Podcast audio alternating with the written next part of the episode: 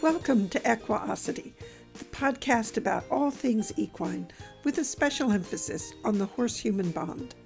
My name is Alexandra Kurland. I'm the author of The Click That Teaches, a step by step guide in pictures, and many other books and DVDs on clicker training. And I'm joined by Dominique Day, one of the co founders of Cavalia. We've been talking with Vidya Karthikeyan of the Unlikely Tricksters, about concept training. Last week, she shared with us some of the games she plays with her dog. She doesn't just do straightforward match to sample and other standard discriminations. She has taught her dog Beanie children's card games. In the evening, they play Go Fish and War. Vidya didn't say as much, but I suspect she lets Beanie win as well. So we ended in the last episode by asking Vidya, Where do you begin? But I didn't let her answer the question right away. I made you wait a week. So now, finally, we're going to let her answer that question. If if Dominique arrives on your doorstep with her dog and I arrive on your doorstep with a miniature horse, how do we begin? What's the starting point? So if, if yeah. I think it's possible that the answer will depend a lot upon who you ask. So may I may I talk through what I would do? Absolutely. Yes. So I am an engineer in my background, so everything I think about is about breaking things down and building it back up. You know, yes. that's that's just my natural way of problem solving. Yes. Um, so the first thing I would think about is building the behaviors and the repertoires that you need. So this is even before there is a discrimination element. Right. So what are the building blocks that that need to be in place?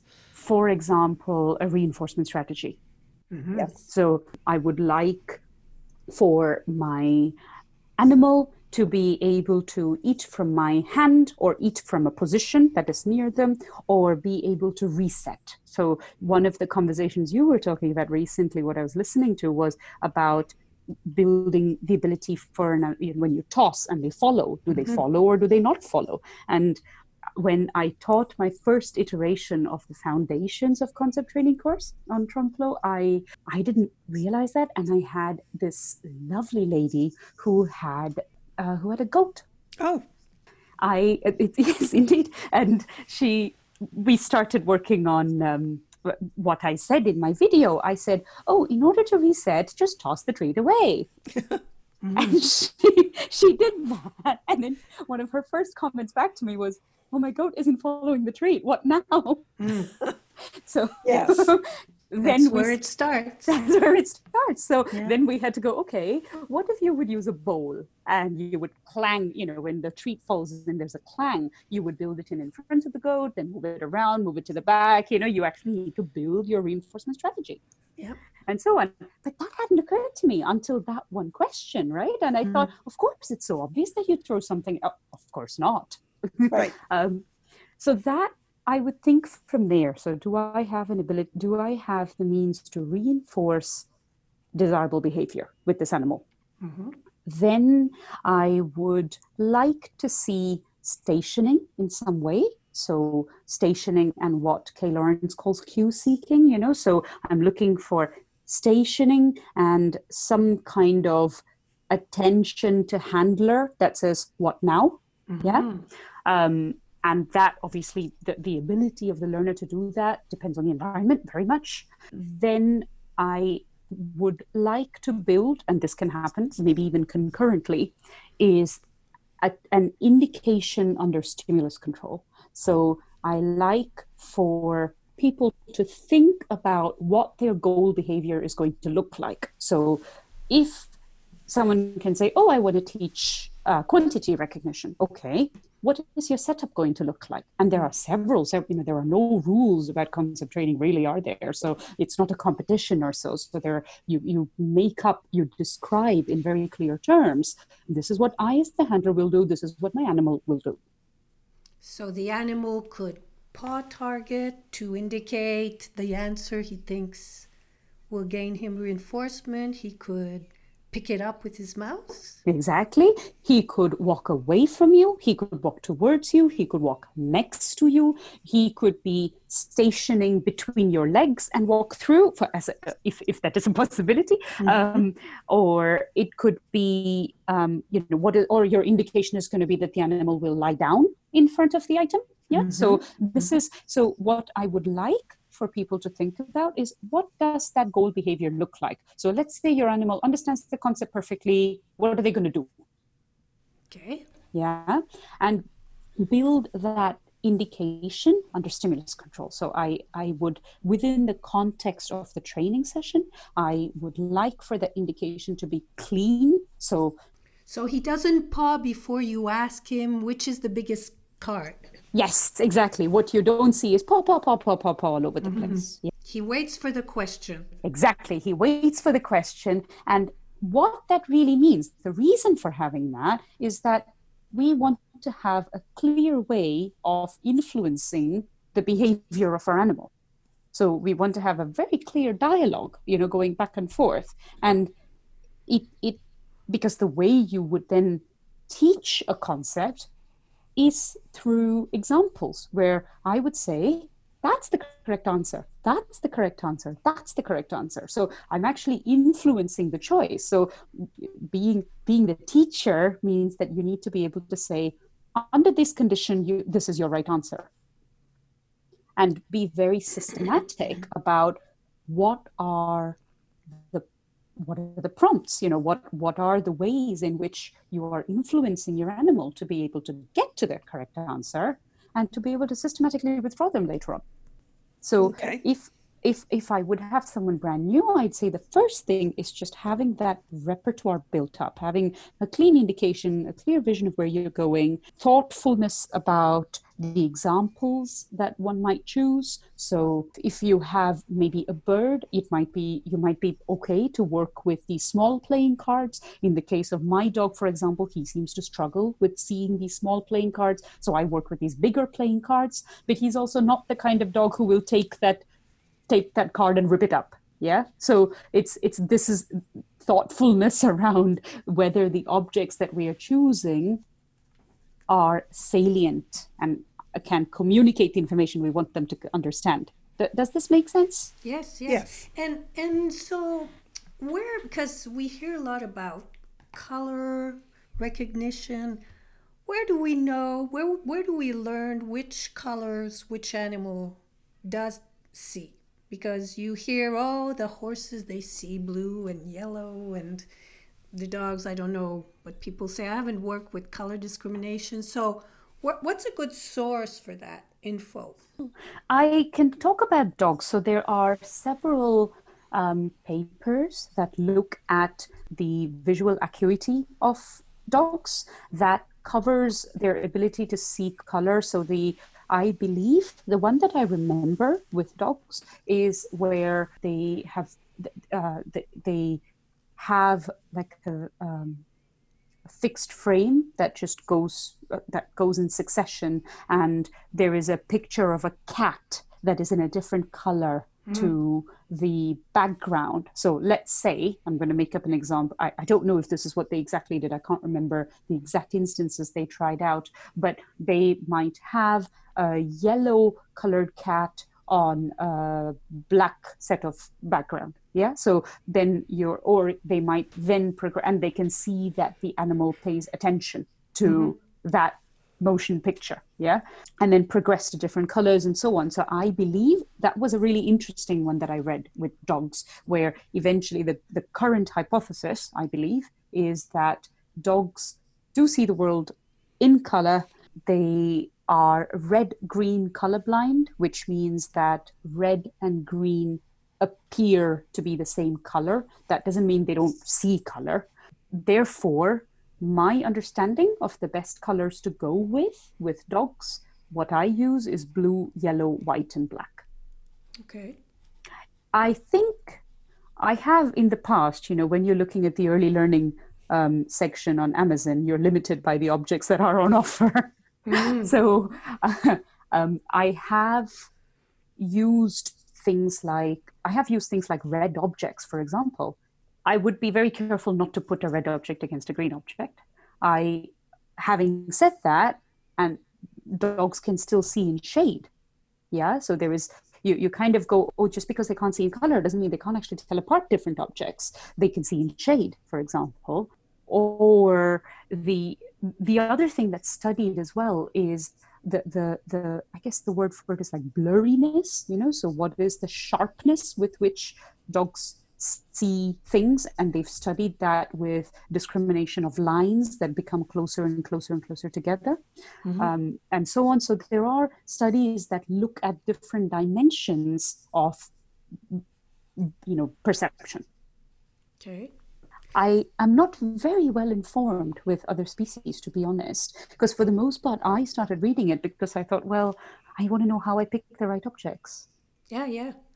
And if, if you found that color is is as easy or more difficult than shapes or size or number or oh i think it depends a lot on reinforcement history doesn't it i think the answer is probably different now with my own dog compared to maybe four years ago what i would have said then for, oh, for oh, yeah? him.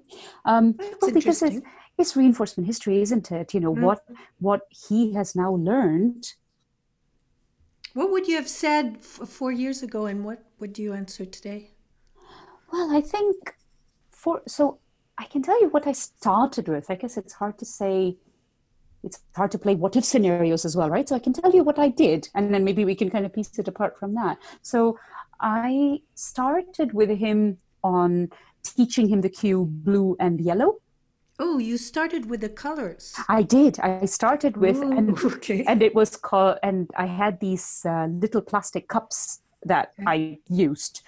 And then I moved on to bigger and smaller. Actually, I moved on to bigger. I didn't do smaller for ages. And what that has meant is that there's an imbalance in reinforcement history between mm. bigger and smaller for him, right? So mm-hmm. um, now I know how to do that better. But um, then, so could we could we transform Alex's mantra Instead of being from every behavior you teach, there's an opposite behavior you should teach to keep things in balance. Here we would say, for every concept you teach, there's an opposite concept you should teach to keep things in balance. There we go. It's all about reinforcement history. It's all about, yes, because see, it's if there is the possibility that one might want to teach, say, bigger with smaller, I think pairwise cues like that go well together. Hmm um, because I might want to create uh, an equal, or as much as I can, kind of an equal reinforcement history. So,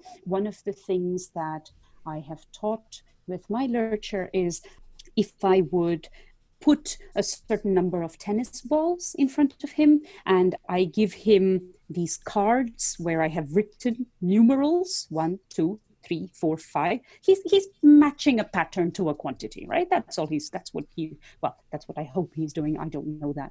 And with that, for example, I find it's quite important that you when the one is becoming fluent, you want to get the five in. Hmm. Um, and then when the five and the one are getting a bit are get, becoming more mature, maybe either get two in or get four in. Okay. Does that does this make sense? Yeah. So you kind you're still maximizing contrast mm-hmm. between your objects. So discrimination is still as easy as it can possibly be, mm-hmm. but there's there's the, there's kind of an even reinforcement history being built up. Yeah. So you started with the color. Yeah, I think so. I started with colors. I went on to and then into bigger. I went on to bigger. I forgot about smaller. Uh-huh. And then I probably went on to match the sample. Okay. And then I probably went on to quantities, you know. So, and I used to do them on my hand because of the reason that I described before. I still do them on my hand if I need to because that, it's it's quite fun. I can play anything, anywhere. And then what I found very fascinating, I also dabbled a little bit in um, do as I do, in copying my behavior, if that makes sense. Yes. Um, so I started, I, I dabbled a bit. I think we did a lot of single behaviors, I probably ought to go back and do two behaviors, you know, so copy one. I, I would demo a sequence. What kind then, of behaviors did you do? Oh, things that with him, what did I do? So it was always easier for Beanie to copy behaviors that involved the prop. Okay. I don't know why that I, I don't know. It's I'm I'm kind of telling you my personal experience and maybe it actually reflects the fact that I was better at teaching some things than other things. That is just as well possible. Mm-hmm. Um, he found it far easier to mimic behaviors that involved a prop, like walking uh, one direction around a flower pot or the other direction around a flower pot or going standing next to the flower pot standing on top of the flower pot. Yeah so the so being able to discriminate between behaviors that involve the flower pot. But that makes sense because the other when you're doing the do as i do the question is always does the individual understand the behavior but just can't replicate it? Mm. Ken tells the story where they were doing it with two dogs. So they had two handlers, two dogs. Both dogs could see its own handler. Mm. And they could and the dogs could see the other dog. So handler one and dog one, so pair A, we'll call it pair A, the handler would give a cue to sit, for example, and dog A would sit. And then handler B would give the cue copy. And so it was basically taught out of the transferred cue process initially. Oh. So it was, it would be they you would do the new cue copy then you'd give the cue to sit the dog would yes. sit okay then you so then you you begin to fade out the sit cue and so now the dog that is in the first pair is given the cue to lie down and that dog lies down and then handler b gives the cue copy well the dog has seen the other dog lie down so over time, what it learns to do is do whatever that dog just did. So, so what you if want, he can do it, what you want is for copy to mean do what you just saw the other dog do. And initially, they are choosing things that are in the dog's, both dogs' repertoire. Both dogs know how to sit. Both dogs know how to lie down. Both dogs know how to spin it's all well established. But they had one dog who had been taught to bark on cue, and the other dog had never barked on cue. And so when they were testing it, you want to ask for a behavior that is not in the second dog's repertoire, which was really mm. hard to find yeah. because they, these were dogs at the Shedd Aquarium who were part of their show. And so their repertoires were very similar. So to have a behavior that one dog had and the other dog didn't have, that was that was a real challenge. So the bark was really a good one to try.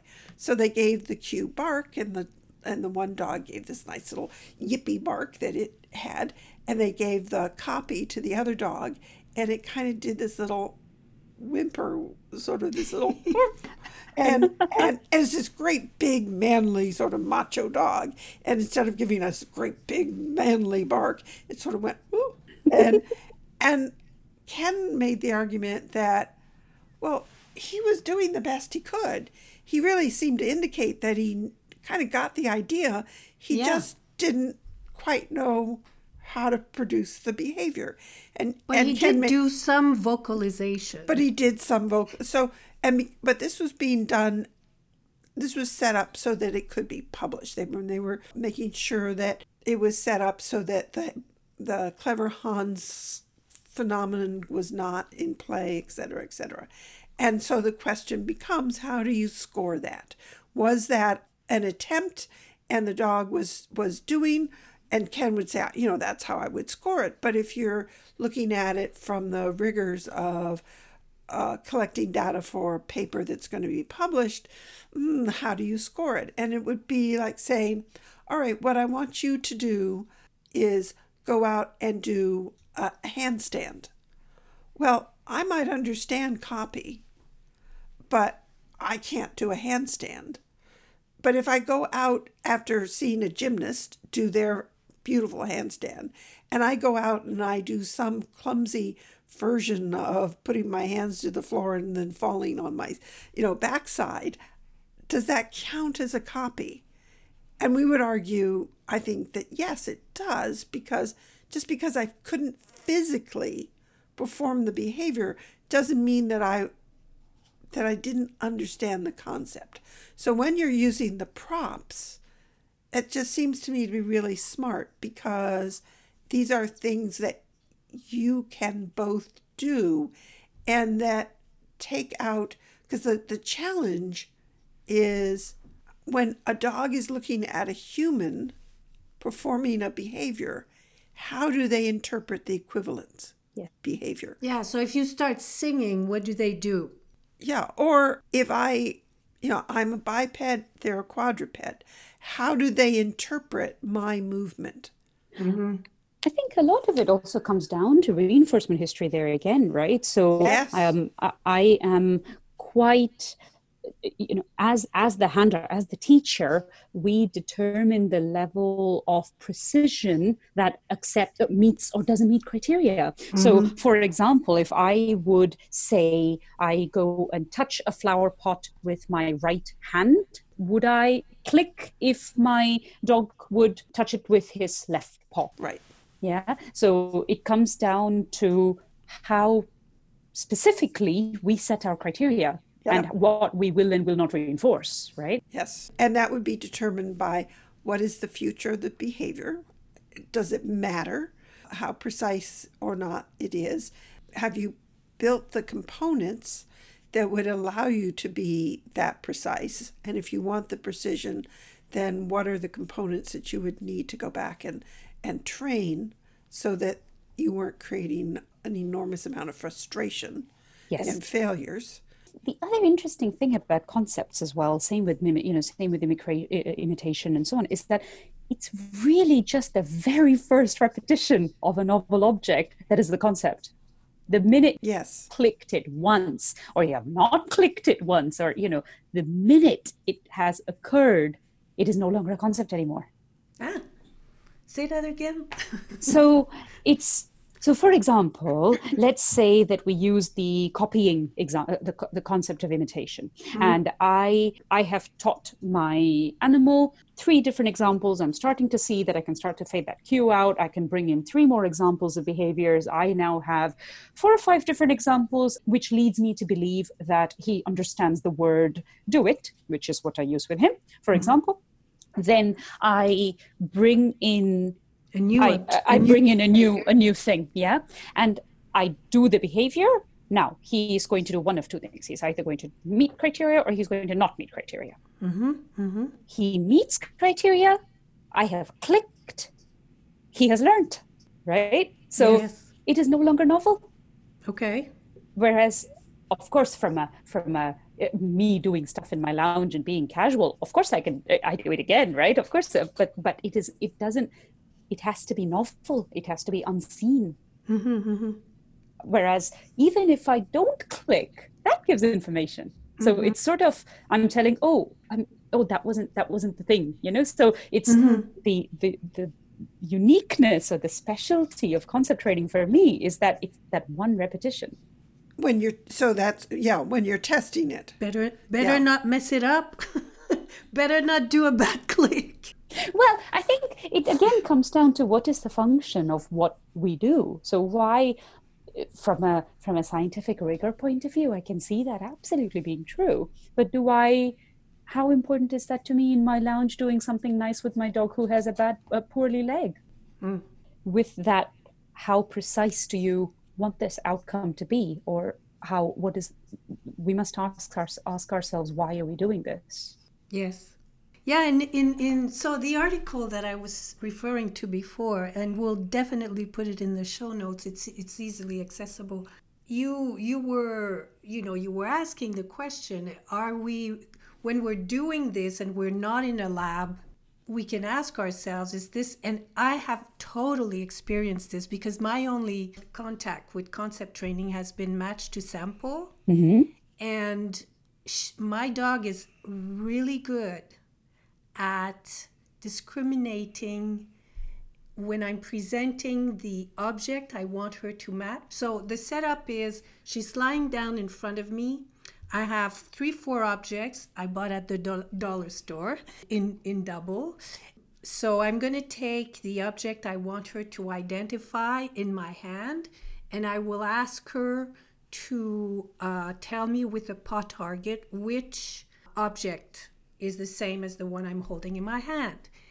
And what I have noticed is that if I present the object Mm-hmm. slightly on the side of the one I want, so instead of being always presenting the object like exactly in the middle, let's say in front of my face, Mm-hmm. if I put it slightly to the left, Mm-hmm. To indicate that it's the object on the left, she will pick it up right away. Oh, You know, yes. she will she will she will pick up the cue that it's that one. So and it's very very very little. Someone who's watching me is sure that she she she has the concept. Mm. I'm not. Yeah. Yeah. And it's okay. We're still playing with it. Yeah. But I know I can see myself. And when I test it, because you can test it, right? You can say, okay, I'm going to put it right in front of my nose and see what she does. And she's not as accurate. Mm-hmm. Yeah. So that's telling me that we're much more into the clever Hans effect than we are really into, you know, that she has learned to match the samples. And I loved your article because you were saying, you know, both things are amazing. yeah. It's amazing how they can discriminate, you know, this cue from this cue. It's already something amazing and it does exist. So people are not saying, "Oh, is that what it is?" It's only that they're very discriminative. No, I mean, they, this the concept has been, you know, explored in lab where the owner's not there and definitely the animals do learn concepts. I mean, mm-hmm. it's just that this is where I'm at. So I was I was finding your article very interesting and I think it's important for people to realize, and this may be part of the teaching process. Even I don't know. Do you use it in your yes. teaching process? Oh yes. I, I Yeah. work I work with oh, this is something I actually learned from one of your podcast episodes from ages ago. Hmm.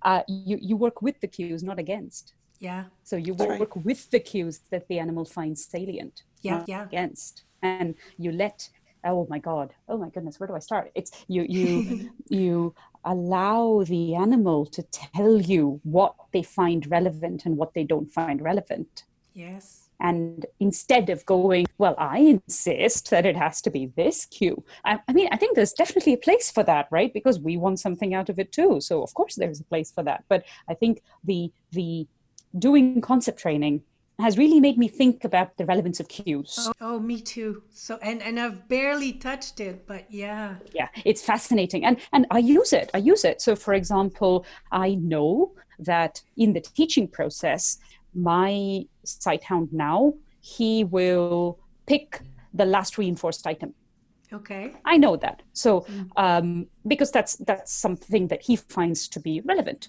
Okay. What I do is I would use that in the teaching process. So when I, for the very first time, swap objects to the opposite side, right? Yes. The very first time I'm changing position, You'll put it at the end. I will put it so As- that he will pick it. Yeah. Yeah. Yeah. So I use it. Th- this is again to our theme of seeing the world through the animal's eyes. Mm, Doing concept work tells me what he finds relevant and not relevant. Hmm And I can decide do I care about that or do I not? Because it's a dialogue. You know, nobody's sitting and judging us, you know? So it's sort of it's it's my way of I, I would I would use prompts like that. And but what I like to think that I do is that I would like to be systematic about the prompts that I would use and how I would fade them away. So I assess Mm. the relevance of prompts at all times and when i'm teaching it's it's hard to be a teacher and a tester at the same time it's very hard to be both of those things at the same time because the the tools that enable you to teach your animal are the things that you somehow need to now take away mm-hmm. yes i think that's hard to do for an individual that's why i i kind of stay away from rigorous scientific research type stuff because i'm going this is my dog and i just want to have fun mm. you know mm-hmm. um, but at the same time I you can use that. So with I'm trying to find examples. So the position one is one I talked about.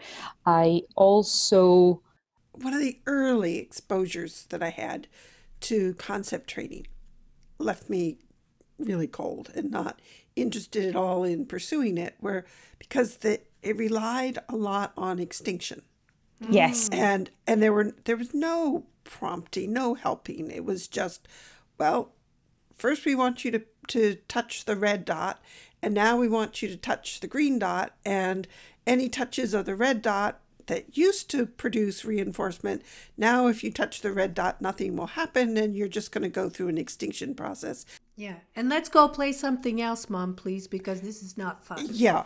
Yeah, so, exactly. And it's not how you would teach a toddler. Nope. Colors.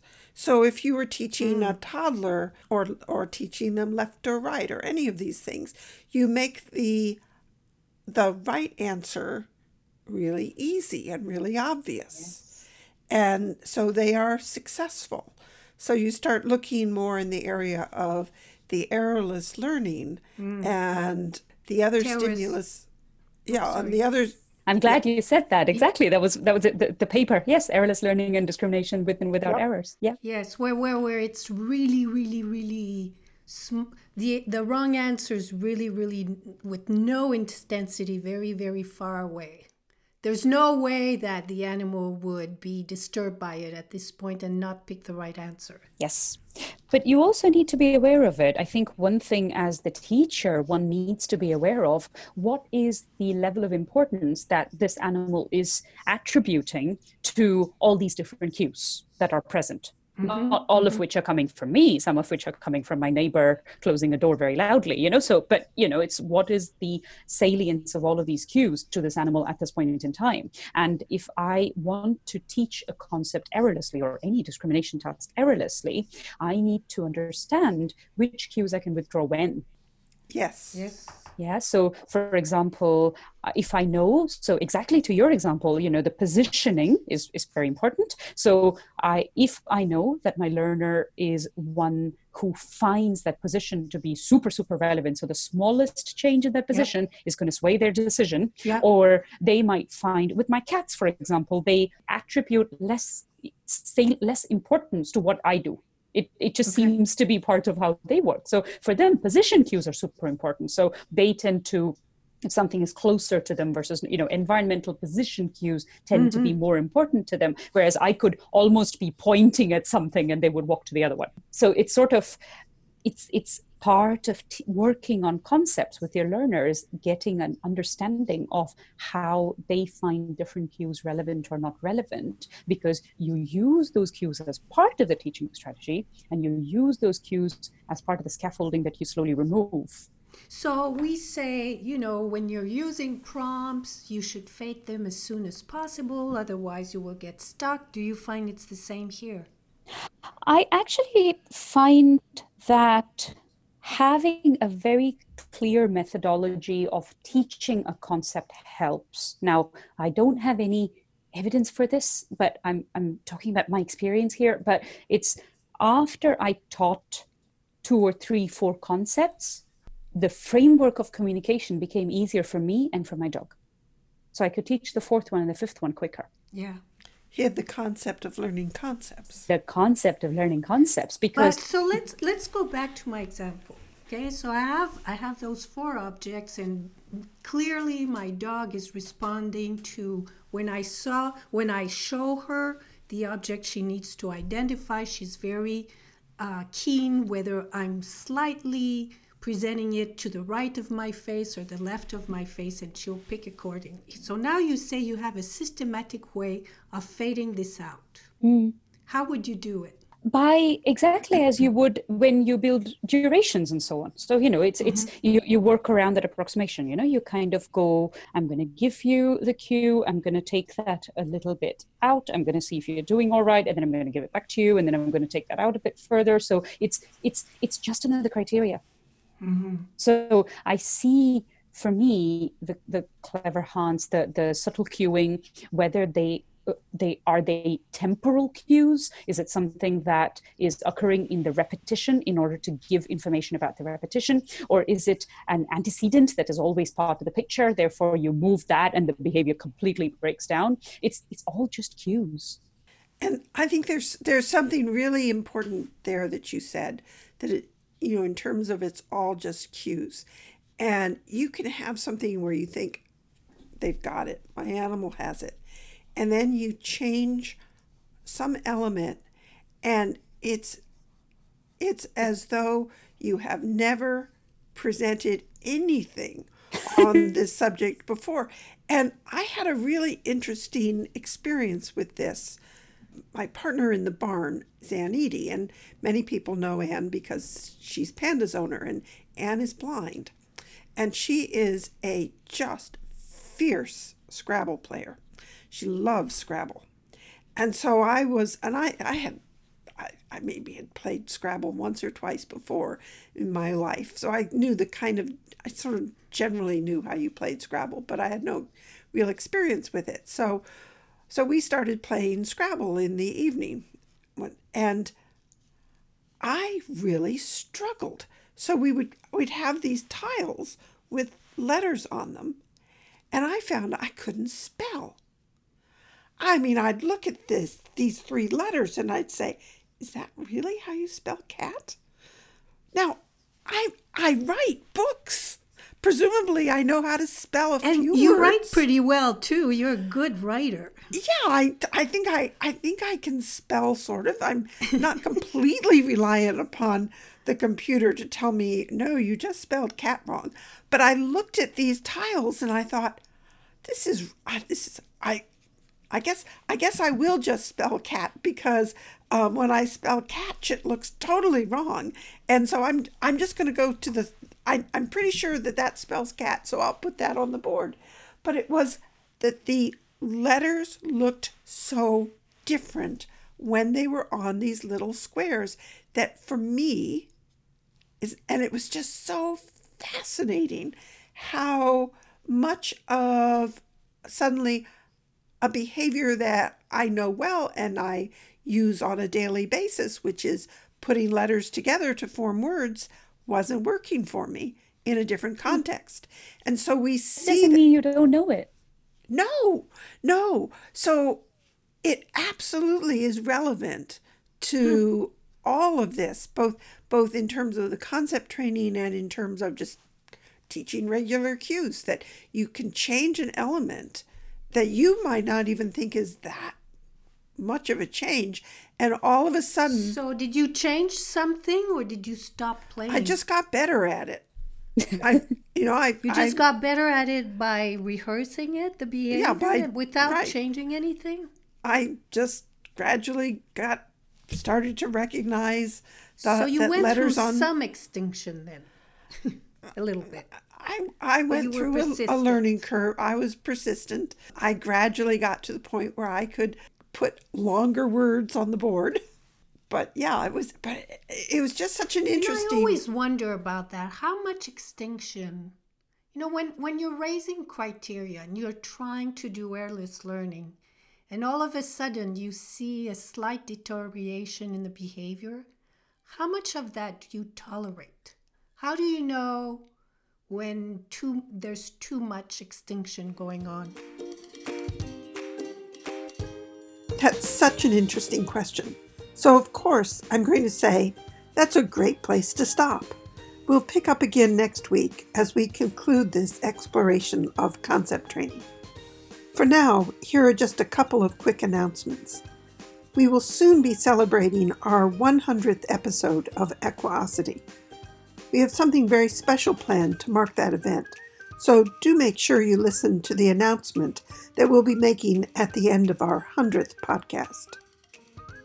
And also, do please check out my other podcast, Horses for Future. Coming up, we're going to have a fascinating conversation with Joe Lang. For those of you who are familiar with Joe's work, you may be wondering what his connection is with horses and climate change.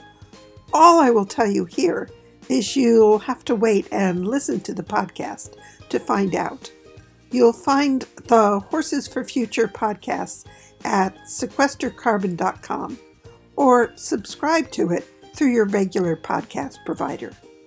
And do please leave a five star review for both Equiosity and Horses for Future. Your reviews help others find these podcasts. So until next time, have fun with your training.